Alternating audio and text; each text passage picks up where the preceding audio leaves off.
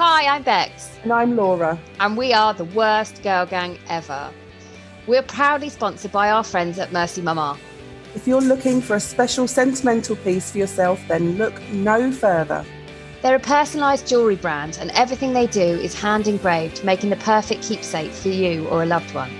What's so special about their pieces is that you can actually customise them with any metal colour, adding birthstones and gemstones, and finish off with an engraving of meaningful names, dates, or messages. I absolutely love my bracelet from Merci Maman. It's got my children's initials on, and we know from experience how special this keepsake jewellery is, don't we? Yeah, we do. I've got a rose gold necklace with initials on the front and a little message that's on the back that no one else can see, but I know is there. It's quite special. Oh, it's so special. And the, the great thing is that they've offered us a 15% discount for all our listeners using Girl Gang 15 when you shop online. And the website is www.mercimamanboutique.com. If you can't spell that, don't worry, we'll stick it in the podcast description. Sit back, relax, and enjoy this week's episode. Recorded. Recording in progress. I might go for that as my next job. What, like a voiceover? The voice behind hmm uh, Zoom, Zoom voice. Yeah, Zoom voice or on the tube. You know, the please mind the gaps. Please mind the gaps. Yeah. Yeah. Well, mm, that's more the subway. In the tube, they speak with an English accent. Please mind the gaps. That's it. That's better. Fucking versatile AF. yeah, you could do it. Maybe you could. Is it in Scotland? Please mind the gaps. Oh God, let's not get started. Well, Anyway. anywho, This, is, this one's been a long time coming. We're so happy to finally have you here. I'm so sorry that our um, diaries seem to be ridiculous for a long time. We kept missing each other. We did, we did. It's all right. It's you know, um, I think I think it was actually me that cancelled last time because I weren't well, and then I took um, I think I, I took a well-being break for about three months. I think I don't really know. nice. Um, yeah, oh, we need well-being breaks, guys. It's important. Um, this stuff just gets so heavy, and you know, um, along with the work that I do as a nurse, and then the work that I do for the baby loss community, it's just all, as you know, it just Yeah, gets a lot, yeah. doesn't it? So there's no point advocating on mental health if we're not uh, modeling it. So we have to look after ourselves. yes. Absolutely. Well said. Well, it's we should definitely keep that in the podcast, but now we should probably introduce you. So, do you want to do it, Laura? Okay. Yeah. And I'll interrupt you like you All did right, to me every cool. time. Okay. Hello and welcome Are to you ready? episode. ah, shut up. Of the worst girl gang ever. Today we have got Lucy Livesey in our studio. Welcome, Lucy. Hello. Hello, hello. We're so excited to have Lucy here because, as you may have just heard, whether or not Laura cut it, not sure. yeah, I can't be Um, bothered to cut it. Don't worry. Okay, cool. I'll leave it. Um, we've been trying to get Lucy on for a long time. Our diaries haven't haven't haven't aligned, but Lucy is part of our Pathway to Recovery course, um, and she is here to tell us about her experience and and what she offers. Take it away, Lucy. Oh, Yeah. sorry, I just said that as you had a, mo- a mouthful of tea. is it tea or is it gin? Who Oh, knows? yeah, It's peppermint tea. Oh, very Yeah. good. Rock and roll. Yeah. that is so rock and roll. um, yeah, thank you so much for having me on and for you know holding this space for me. I, I really, really appreciate it. Um, so as as um, you said, I'm Lucy. Uh, I'm a, a mental health nurse by background, and um, I I am part of the baby loss community because in 2017 I lost my daughter Ellie. Um, Ellie was born uh, nearly 24 weeks into the pregnancy, so her heart hadn't formed properly. Um, but Ellie's little life set me on a path to want to try and help others through uh, baby loss, um, and that's kind of how I was introduced to you guys, really, uh, through the work that I was doing. I think I'd reached out to you um, to let you know about the work, and then I think you'd reached out to me, and then I ended up on separately, and then we worked out that we were who we were, and we went, "Oh yeah, we did, yeah."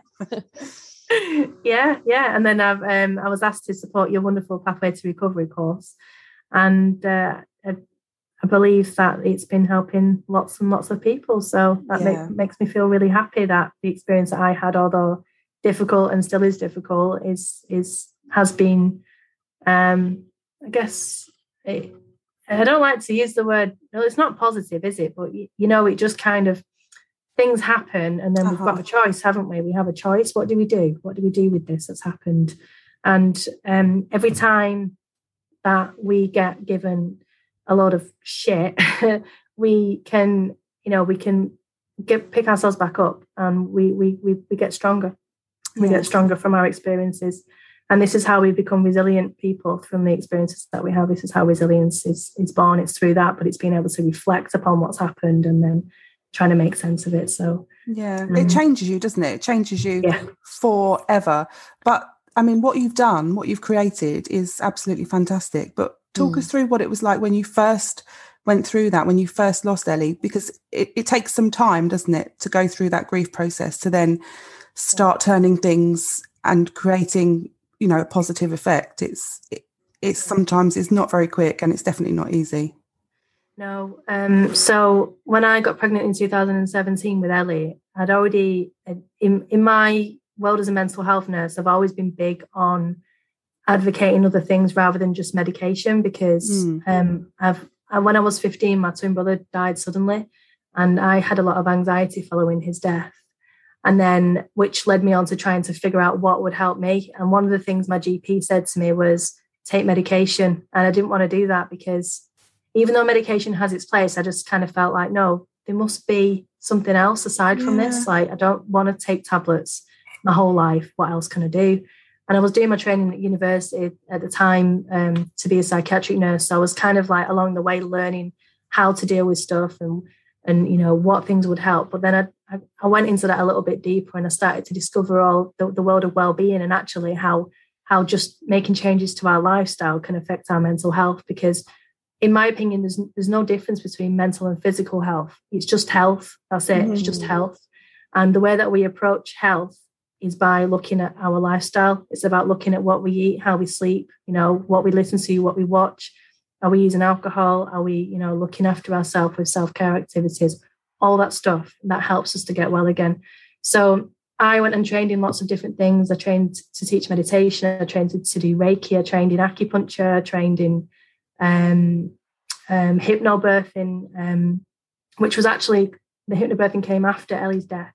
So um, because I was already into all that holistic world, when I fell pregnant, my friend said to me, oh, have you looked into hypnobirthing, which is birth relaxation? So she was like, it's well up your street. You know, it's all about um, using your um, your ability to relax, using your breath. It's about trying to sort of make the experience much more relaxed and much more positive and something that you shouldn't be scared of. Um, mm. So I went and did a hypnobirthing course. And then when I was literally just approaching the end of it, we went for our scan at the hospital. And me and Rick practically skipped in because we was, you know, all empowered. It was like natural birth, yeah. yeah. Like, um, but because I've got a heart problem, they, they were very insistent that I have um, my birth at the hospital. So after the hypnobirthing, we were really like, we just wanted to have a home birth. So we were completely on a different page when we went for our appointment. And what should have been like a 20 minute appointment ended up into like an all day appointment, mm-hmm. which was just a constant in and out, in and out. And all we heard all day was a lot of umming and ahhing and people's concerned faces, but nobody really told us what was up.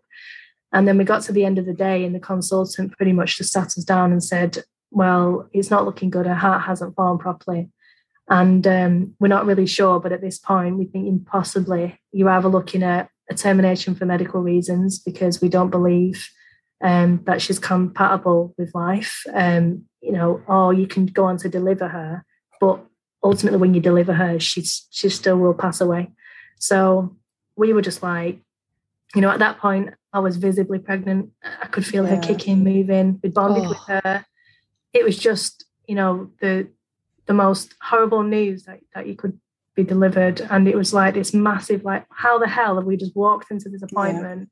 Demanding a home birth? And now we're coming home in the car, wondering whether or not we should continue on to the full pregnancy, well, the full kind of till the end of the pregnancy, or whether we should terminate earlier. And at that point, I think I was, um, I think I'd just kind of just gone over the 20 week mark. So she was born at just under 24 weeks. So the remaining weeks were just a constant back and forth into the hospitals, doing more tests because we wanted to to find out more. We wanted to find out what her chances of life were like properly.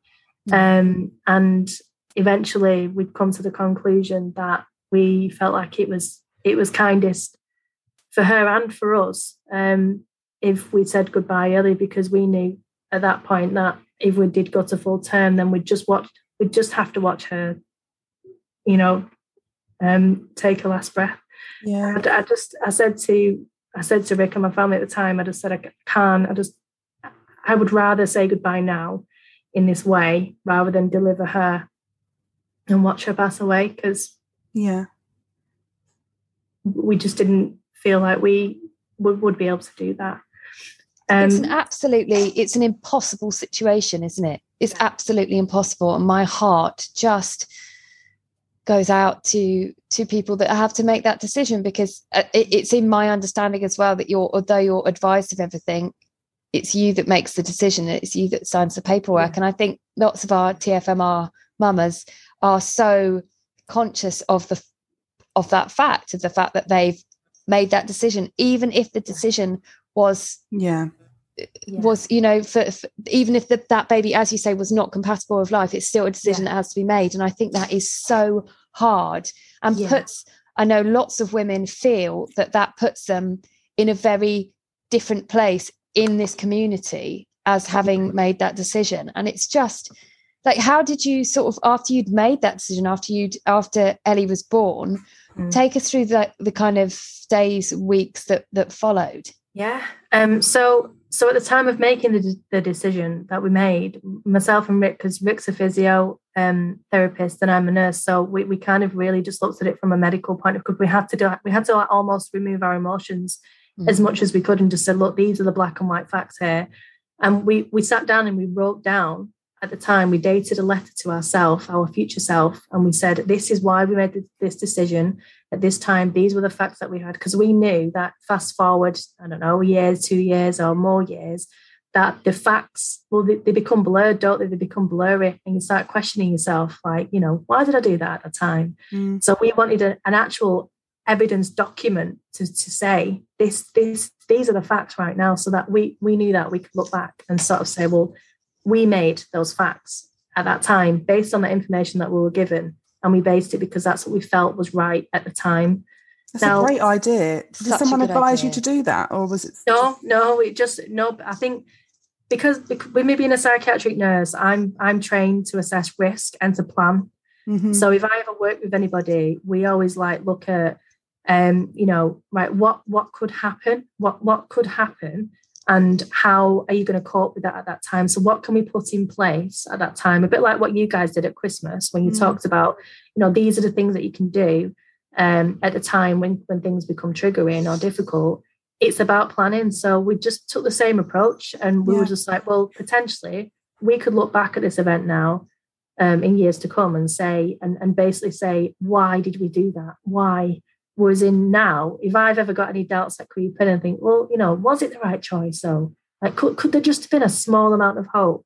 I can look back at that document and say, no, well, this is what the consultant told us at the time. This is the information that we had at the time. So that that helps me and Rick to kind of, you know, continue to make peace with the decision yeah. that we made. Mm.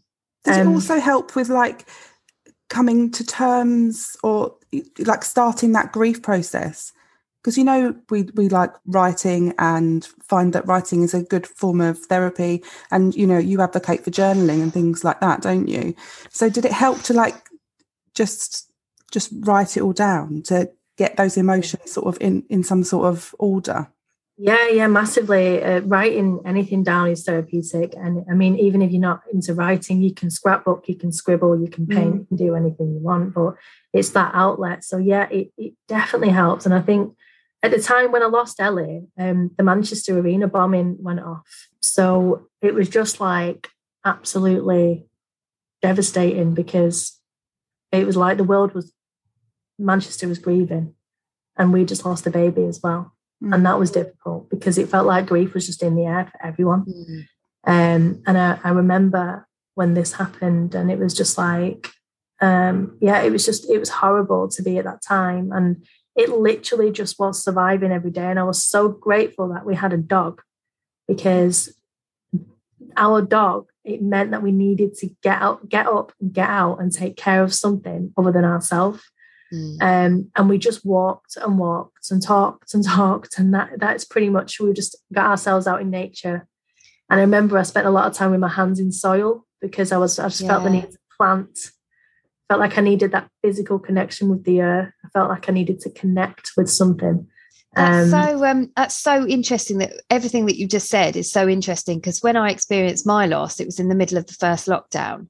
So we couldn't see anyone. And I felt like isolation was in the air. I felt like everyone was isolated. And my grief was so isolating by itself. But because I couldn't see anyone, couldn't talk to anyone face to face, couldn't have any of that physical comfort, I in the same way that you felt grief was in the air in Manchester, I felt like isolation was everywhere I looked and I felt completely disconnected from everyone.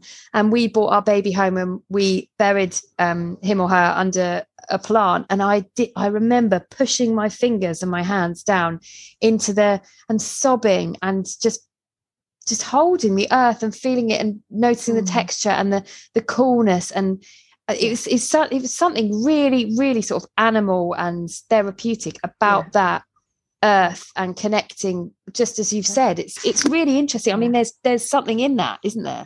Massively because we, because we are nature we are we are nature you know we are part we're part of everything. I've, everything's all connected. It's like you know it's like if i look at this this this book here his book is connected to nature because he's got paper in it. There's trees. The trees are connected to the clouds. The clouds are connected. Everything's interconnected. Mm. Um, you know, uh, there's a there's a wonderful saying in um, I follow a, a, aside from this in my own personal world, I follow a Buddhist tradition, and we um, the Plum Village tradition, which um, we have um, a guy uh, called Thich Nhat Hanh, and some people might be familiar with him but some of his calligraphy writings, one thing he writes is a cloud never dies.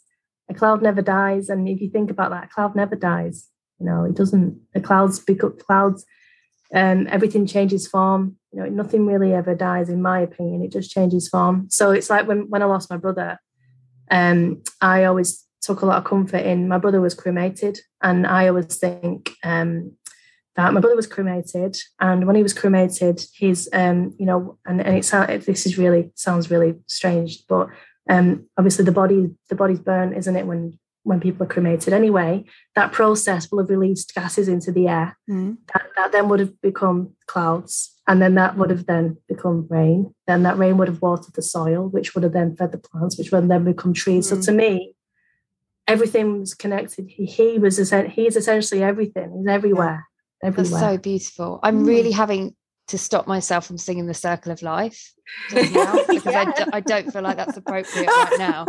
It's so no, true, it's right. isn't it? It it's is right. the circle well, of life, right. and that's so. It must be re- it's a game changer to be able to reframe yeah that trauma and that complete devastation of of, of your brother as well as um, Ellie. Yeah. Just to have the kind of I mean, did you did would you say that losing your brother fifteen?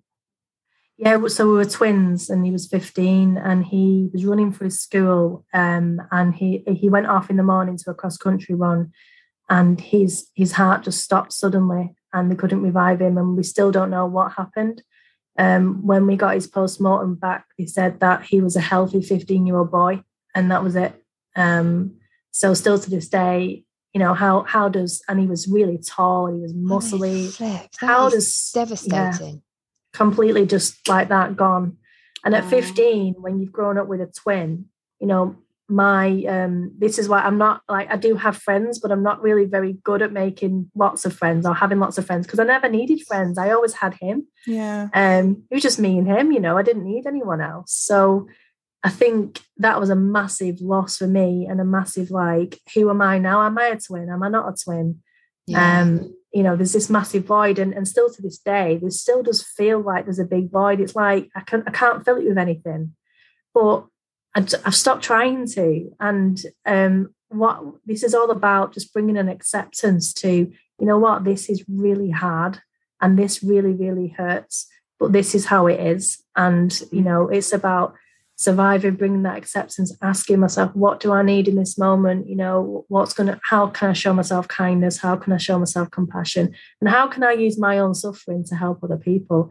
And that's incredible. Did you, yeah. would you say that losing your brother in that way at that age sort of gave you tools that benefited you when you lost Ellie?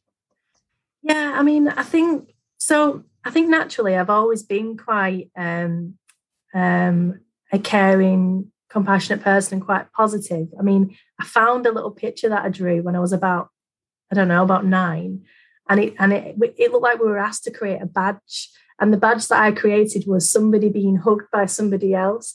And I'd written on it like, wouldn't the world be a better place if everybody just loved each other? And it was just oh, like a real like and I showed my friend and she's like, that is literally just so you, like from that age. And um, so I think when I lost him, and I mean, and, and it's not it's not been a perfect transition with like, oh, we lose him and let's just see what we can do with this loss. Mm. No, it's not. It's been shit. Yeah. And I, I've had counselling and you know, I've I've I've um you know, when I, when I was younger, when I was like 16, 17, I'd just drink too much alcohol and I'd be irresponsible and stuff and, and whatever. But I think over the years, from from every time that I'd had um, not not a relapse in my mental health, it's just more of a kind of periods of time where my mood was extremely low and my anxiety was extremely high. Um, every time I've managed to pick myself up, and I've just basically picked up tools along the way to keep myself learning and evolving and adapting. So I think when I lost Ellie, I do think I had had some of the foundational stuff there. Yeah. Um, but then of course, then this is a brand new loss because she is because she was my daughter. Mm. So now it's like you know she she's come through me from me, um, and then that just as you know just has a massive impact on everything else. So then so then you're navigating this this kind of new territory of um, even trying to navigate your way through your marriage because you know losing a baby together it, it breaks a lot of couples up yeah um, and thankfully with me and rick it hasn't it's um you know it's it shaped us into something even better than what mm. what what happened before which i'm really fortunate for because i know that that's not always the case for some people uh, so. did you have any struggles along the way in your relationship were there times when you disagreed or weren't on the same on this you know in the same headspace so, so, i mean e- even even now um i would say rick's rick's a very strong um individual and um he is very supportive but it's like so things bother me that don't bother him so mm-hmm. it's like you know um just things like for me uh recently there's been a lot of new babies that have been born in the family which has been quite triggering for me mm. so you know in because i'm of this world and i and i talk about support and know things that would help it's difficult when you know what would help you but yet you don't see family members doing the same yes so that can be frustrating so like christmas time you know it's like you kind of expect that people would know just to text you to say uh, and just checking in and remembering Ellie this Christmas, etc. But people don't do that. Um, and so it's just those conversations that we don't always agree on because say he because it, that, those things don't bother him. So so I think he he sometimes struggles to see how difficult it is for me um, how difficult difficult it can be because he's not on the same page. Yeah. But I mean, it doesn't cause conflict in the sense where we have arguments or it blows up. It's just I think it's more frustration on both parts. Mm. But the, the, the secret for us is just always open communication. Yeah, and and I'm not the type of person to kind of you know you know if something sometimes people if somebody annoys somebody, they just don't say it. They just give people the silent treatment, or they'll just keep, they'll just let it go, and it'll just build up. I'm not like that with Rick. If something annoys me, he knows by by the end of the day, he's, he'll know. he knows.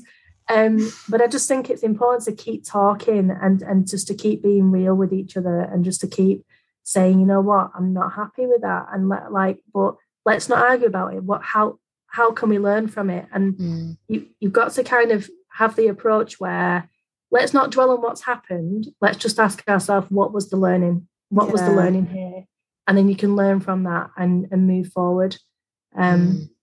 So yeah, but it is it's it's just hard, isn't it? It's like there's not any rule book for this kind of stuff, and you're just muddling through. Um, and sometimes yeah. you get it right, and sometimes you don't.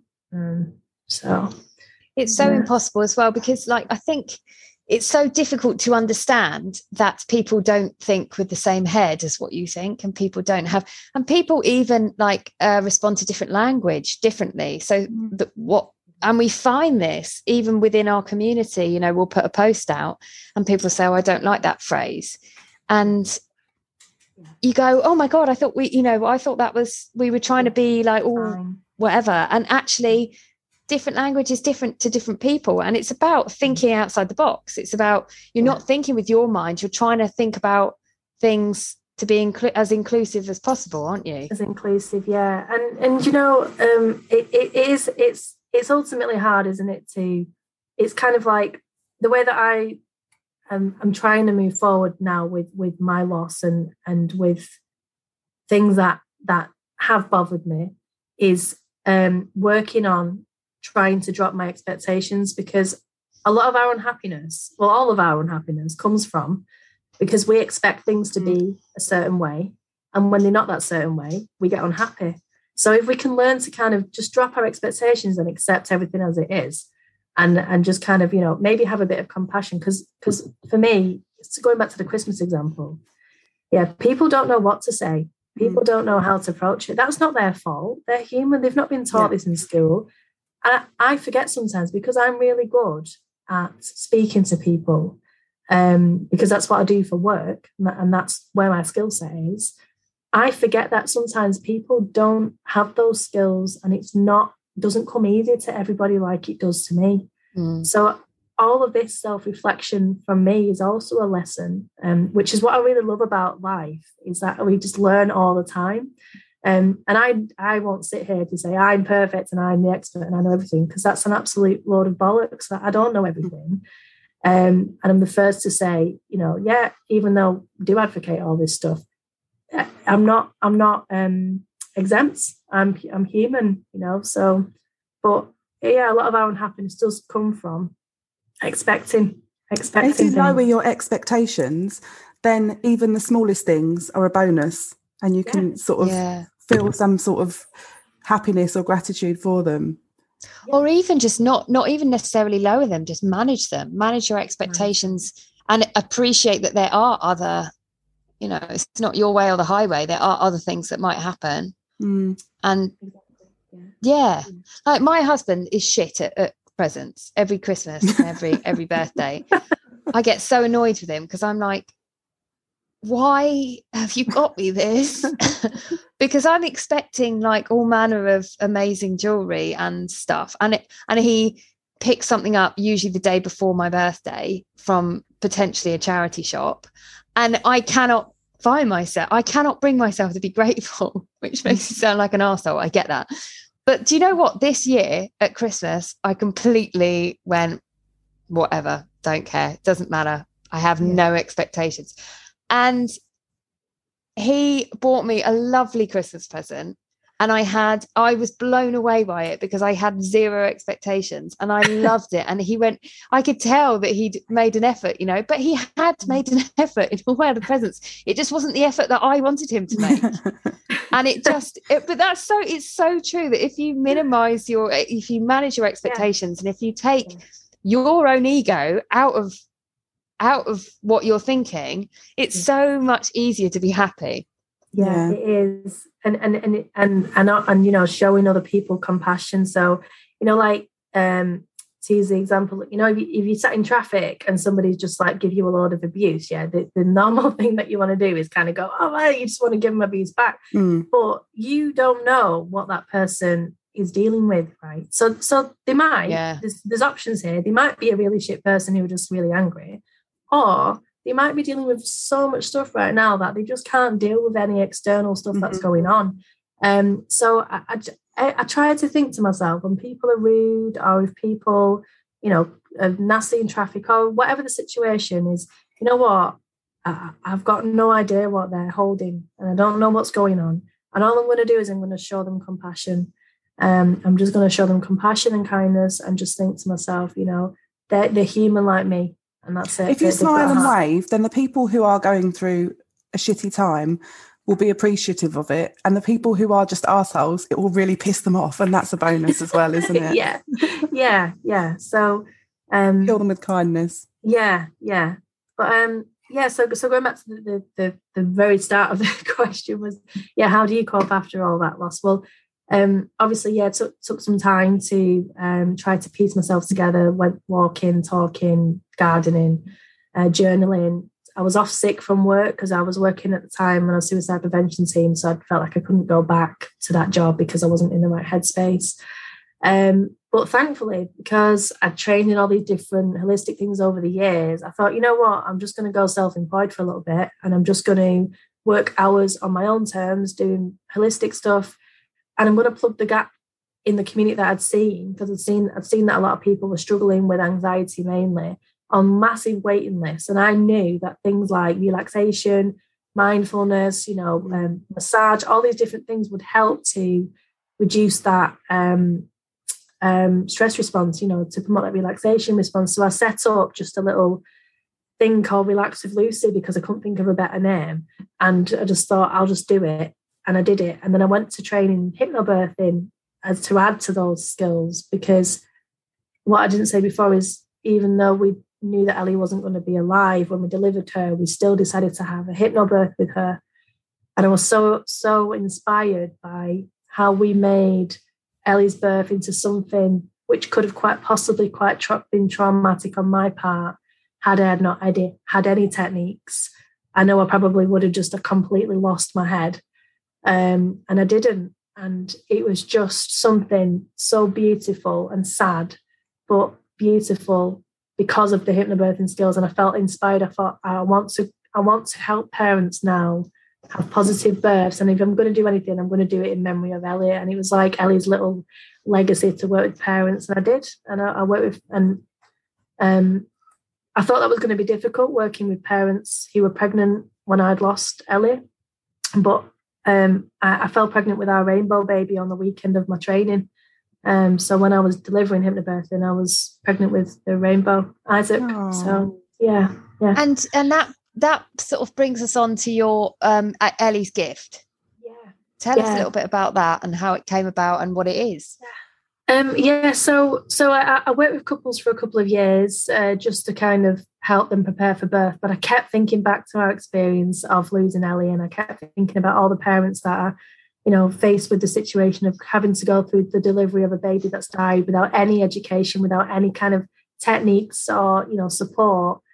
Um, and I know they've got the support of the midwifery team, but things like hypnobirthing, you have to pay separate for that when you're pregnant usually or the or it's on the NHS, which you do have to pay for still, or you did used to, but not like I, I pay. I pay. I've I've yeah. had it twice, and I pay for it both times. Yeah, yeah, yeah, yeah, yeah. So um, so I kept thinking, right, well, you know what? These people have got a few days to prepare for birth. Like, what out of this hypnobirthing um, knowledge, what what would be good to give them? So I decided to, and I wasn't sure what it would look like in it originally.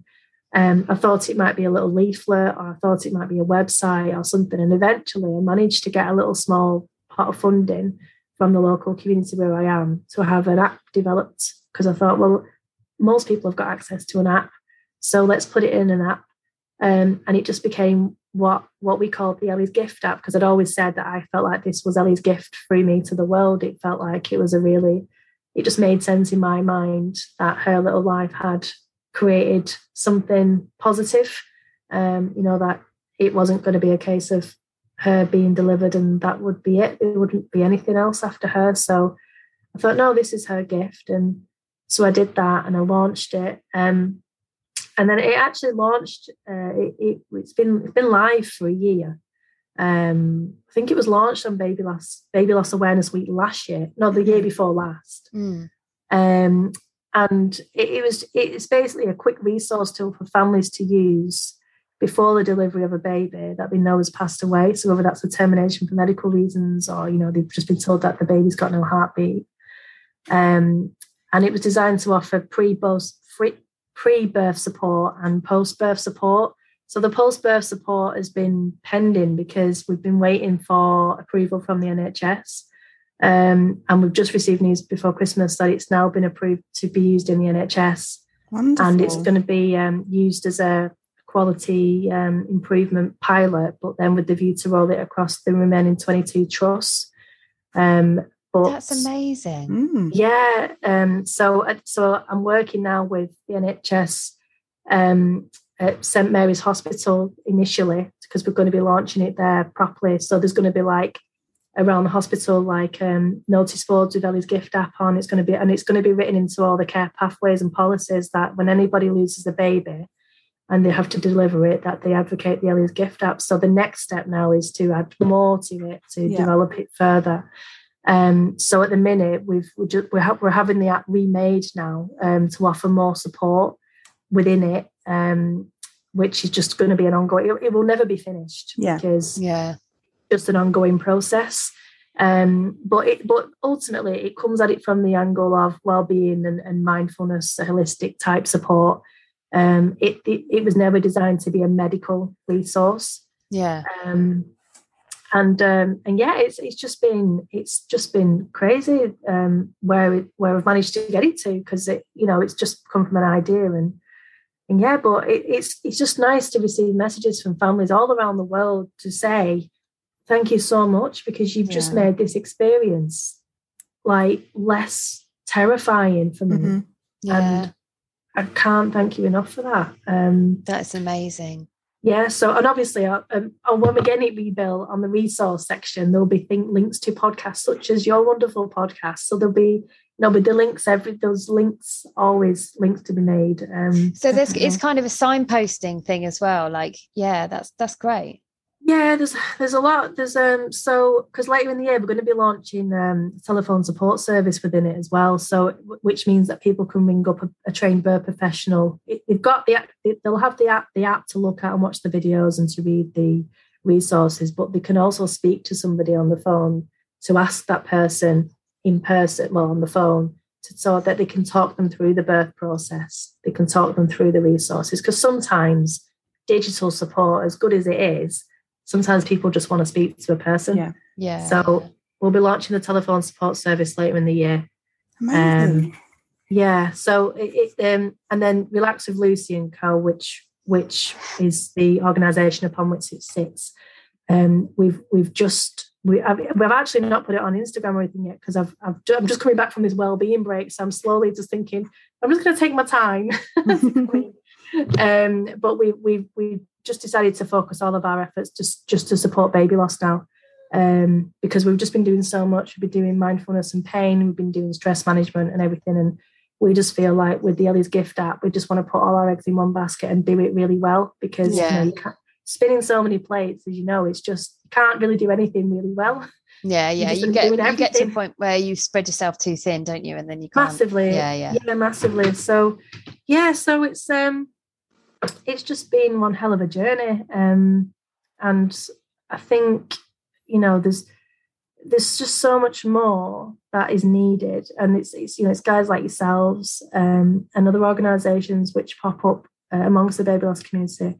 It's just amazing because I know that in 2017 when Ellie died, there was nothing. There was mm. nothing that I could access. So and that's um, mad, isn't it? That that's only what four, five years ago this year. Yeah. Which is a really short amount of time that there was um, yeah. but it, but it's it, it is it's quite tiring though um supporting so it's important to look after yourselves. I think my question to you guys is because you do so much support is how do you find it emotionally supporting other people who've lost babies? How is that? Uh, it can be hard at times but we're quite lucky that there's two of us. Yeah. so we can take it in turns. Um yeah. I, I don't think say, i'll be able to do it on my own no, I, I definitely, I'd never get anywhere. I wouldn't even be able to set up a Zoom call by myself. but I, I found it really hard when I was pregnant with my rainbow baby. I found that that time really difficult because it was Baby Loss Awareness Week, the week that I found out I was pregnant, and we were doing a um a podcast recording every day. Yeah. And I found that like excruciating, and actually could uh, towards the end we we had to stop recording because um it was just it was and and I had I've held a lot of guilt for that as well because I just felt like I was letting people down. But as you say, like I couldn't be myself because I was in so much like anxiety and pain through what could happen still to to my baby and yeah and and it does but it doesn't matter it, regardless of whether you're trying to conceive whether you're pregnant you know even now I, I, there's no more no more babies in in my future but even now like i do find that sometimes it's so heavy mm. when you immerse yourself in it that you do need to create really firm boundaries yeah. in terms of when you're working when you're not yeah. and when you when you actually and you need to recognize when you need a break even though it might not be convenient for for what you're doing what you're trying to achieve yeah. you do still need to take that break to to look after yourself if you think about when we started, because we only we started an Instagram account with zero followers and just built it up from there. And we used to pride ourselves on the fact that we got back to every single person and you know we would chat to everyone and uh, but now it's just so hard to keep mm. on top of all of that. Um, we do still yeah. try, but it's just it's a bit overwhelming. Yeah. Um, yeah but we have we, yeah. we have to think about what we're doing like the, the, the bigger picture and that we there are lots of resources out there. So if people can't necessarily chat to us directly we hope that we provide lots of other resources so that they can get that support from from the gang in general. But that's something that uh, we've sort of struggled to come to terms with not mm. being able to provide that personalized support for everyone but it's just impossible. It's it's really hard what, what we find as well is that some people although obviously constructive criticism is is is what it is mm. i think when someone criticizes you or something we've done or something we're trying to achieve and it doesn't happen a lot but when it does happen it's really difficult not to take it to heart because mm, we yeah.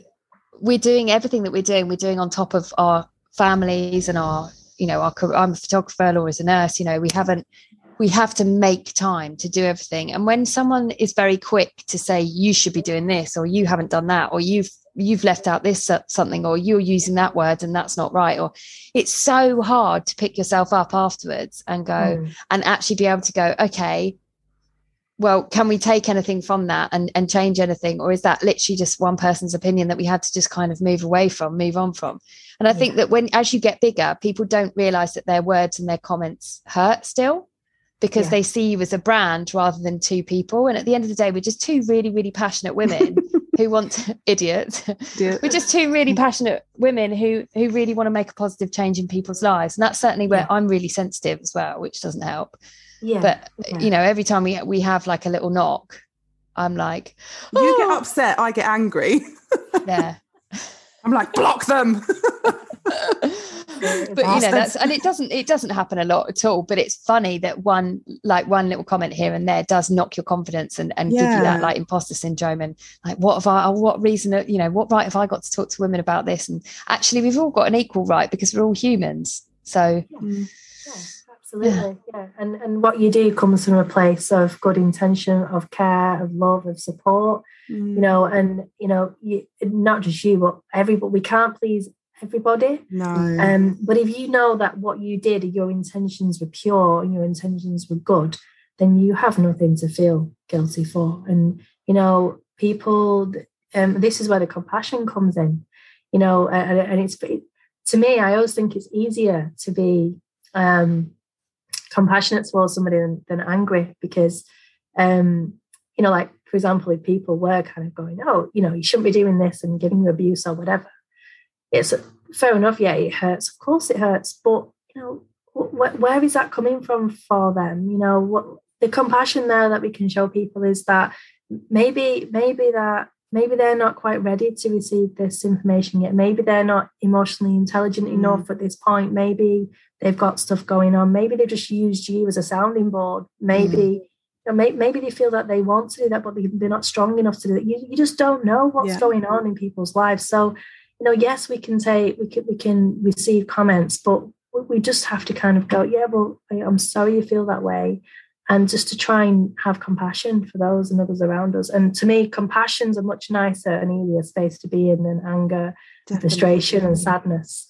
Mm-hmm. Um, so, but but it is a practice, as you know, yeah. and this is where the, the mindfulness and self awareness comes in. It's a practice of you know, we, we, what we're learning to do, we're learning how to respond to life rather than react, because a lot of us react really quickly. Me included, I'm not exempt from this. Gosh, I've reacted in the past before, and I thought, why did I bloody do that? I shouldn't have done that. But you know, it's just part of that um, developing awareness. You notice things quicker than say getting stuck in a cycle. Um, yeah. So, like with me, I've done something, and I think, why did I say that, or whatever. It's like, well, you know, we've noticed that quicker let's look, take the learning from it. Let's not do that again. Let's move forward. You know, it's like as, as a nurse, you'll know sometimes you have to make a few mistakes to learn. You know, you don't kill people, do you? But you might not. not many, only a couple. you might not lock the medication cabinet properly Joking. one time, or you might leave your keys in the kitchen, or you know, yeah. whatever. But you won't do it again um, because you learn from it. So we're only human, and yeah, we just have yeah. to have that compassion for ourselves. Um, you know, and there's a great saying which is "take a break before you need one." and that is my mantra. A great idea. Mantra. Oh, we'll put that in a quote. Oh well, Gosh, Lucy, thank you so, so much. Yeah, thank it's really nice oh. to chat to you because I haven't chatted to you before. No, and I know. It's chatted funny. about the pathway to yeah, recovery. and I don't think I've chatted. I think it's about a year ago that we first yeah. made contact, wasn't it? It's funny though, is because um, you know when you see people like, like you've seen me on camera, I've seen you on camera, and you just see you feel like you know people, like, yeah, yeah, yeah. yeah, you feel like you know them, but yeah, no, it's it's been really good. All right, well, thank you so much for your time, and um, it was so um, lovely to chat with you properly. And let's schedule in a, a meet up at some point. Yeah, yeah, we do need to. We do need to. Perfect. Right. Thanks so much, Lucy. Okay. Take care. Take care. Bye. Bye. Thank you so much, everyone, for tuning in. And please, please, when you have a second, rate us, review us, and share us. And let's get this taboo smashed. See you next week.